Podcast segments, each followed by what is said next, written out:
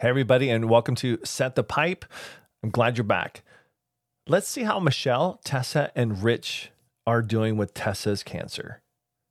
June 20th, 2021. Tessa has been surrounded by the best coaches, teammates, and families for years and years. From softball to basketball to cross country, track, and of course, soccer.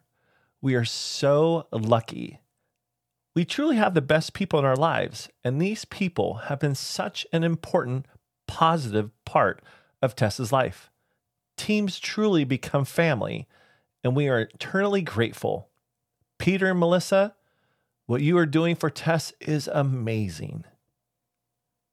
June 21st, 2021. Tessa had her first post chemo follow up visit at the St. Jude Clinic in Peoria today.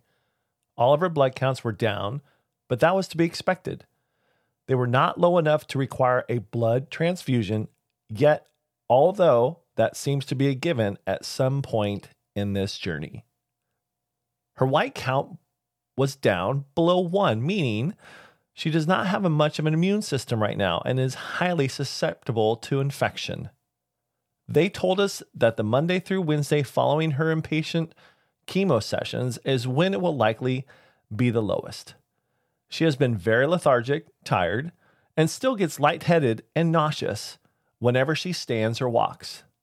She had to sit down twice walking from the parking deck to the clinic, and it really isn't that far of a walk. Her oncologist ordered two new anti nausea meds, and we are to stop the three she was taking.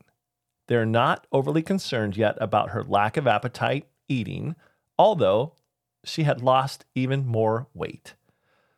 She is to make sure she is staying hydrated. A counselor talked to her for a long time and gave her tips on coping. We have been concerned that she has been pretty depressed. She has not been connecting with friends or anyone on social media. Her doctor did order an antidepressant, but it will take some time to kick in. When we left the clinic, she did somewhat better walking back to the deck and even expressed a desire to eat at Buffalo Wild Wings. Whenever she asked for any type of food, we are all too happy to oblige.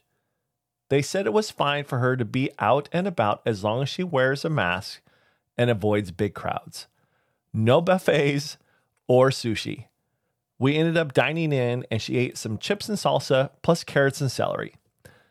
She's had some of the weirdest cravings for someone who is nauseated. The other morning, the only thing that sounded good to her was peas.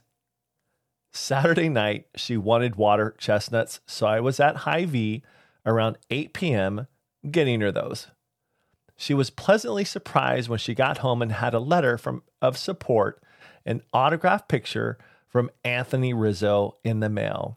He has always been one of her favorite athletes and is a fellow cancer survivor. Today was by far the longest she has been up and about in over a week, and the clinic visit went well. So it was a good day. Please pray that the new anti nausea meds work and that her appetite and emotional well being improve this week. We will return to the clinic on Thursday and hopefully get a better understanding of the plan for radiation and whether it will be done here or in Memphis. Now, let me read you the letter from Anthony Rizzo. June 17th, 2021. Dear Tessa, I heard how bravely you are facing cancer from your mom. It is so difficult to go back and forth to the hospital and miss out on doing the things you love when you're feeling bad. I know you have the best and most loving cheering section in your family, friends, and soccer team. I hope you are able to squeeze in some summer fun when your body is feeling its best. Well, I'm not sure if you know my story, but when I was 18 and in my first year of professional baseball, I was also diagnosed with Hodgkin's lymphoma. This was the scariest time of my life. I too had to face this tough time in my life with courage. All that I can say is that every day I stayed as positive as possible so that everyone around me, especially my family, did not worry about how I was feeling.